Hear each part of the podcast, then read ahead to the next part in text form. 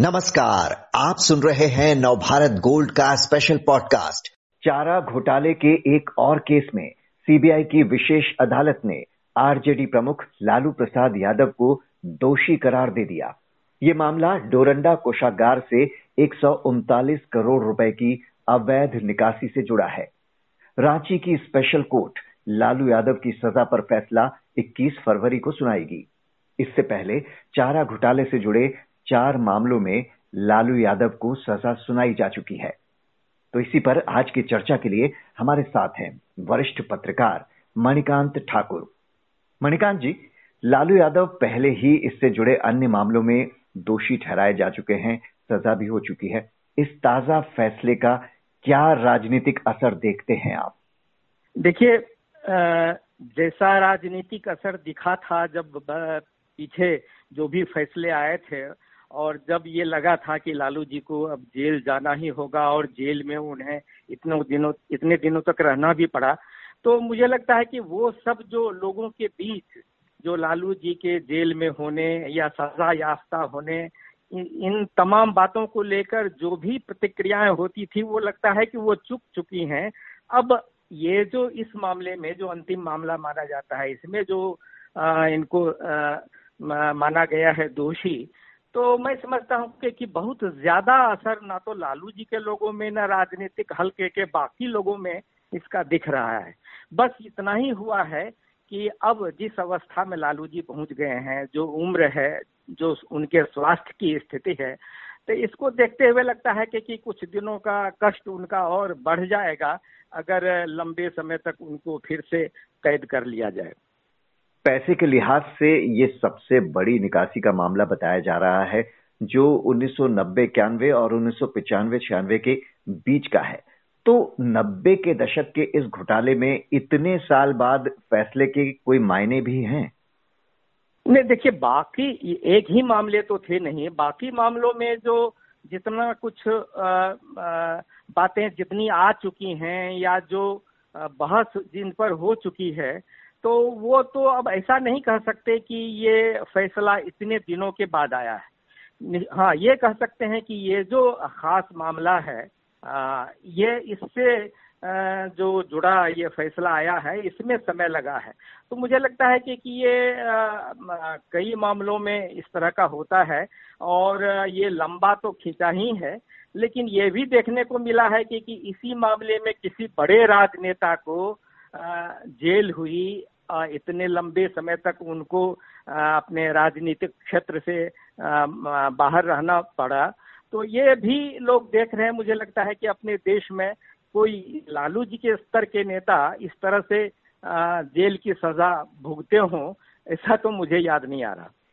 बिल्कुल, आप जो कह रहे हैं, लोगों के मन में एक धारणा है कि आम आदमी को तो तुरंत सजा सुना दी जाती है, लेकिन राजनेताओं को कभी सजा नहीं होती। आरोपी बनाए जाने के बाद उन्हें तुरंत बेल भी मिल जाती है। लेकिन क्या ये मामला उस धारणा को तोड़ता है कि गलत करने पर एक राजनेता को भी सजा मिल सकती है? क्या बड़ा संदेश निकल कर आता है इस फैसले से?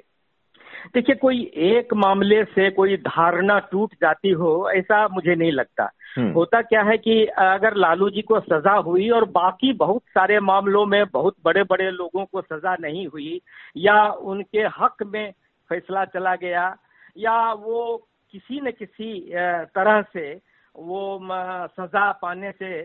बच गए, तो इससे लगता है कि लोगों में भले ही अब इनके मामले में विश्वास पैदा हुआ, लेकिन बाकी मामलों में नहीं हुआ। तो मुझे नहीं लगता है कि बहुत फर्क आता है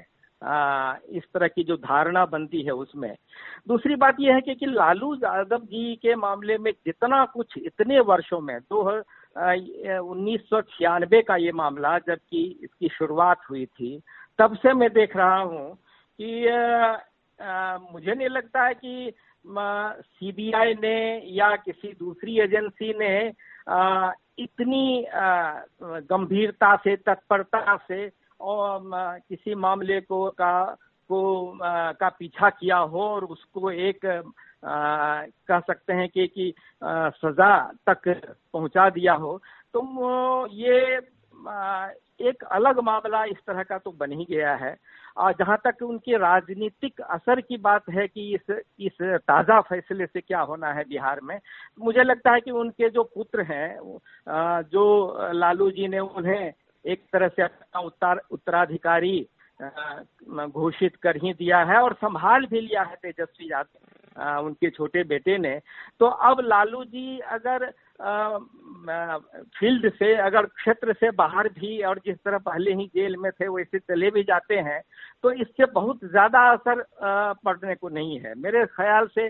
तेजस्वी ने एक तरह से पूरा जिम्मा संभाल लिया है और जो पिछले चुनाव दिख भी चुका है उसमें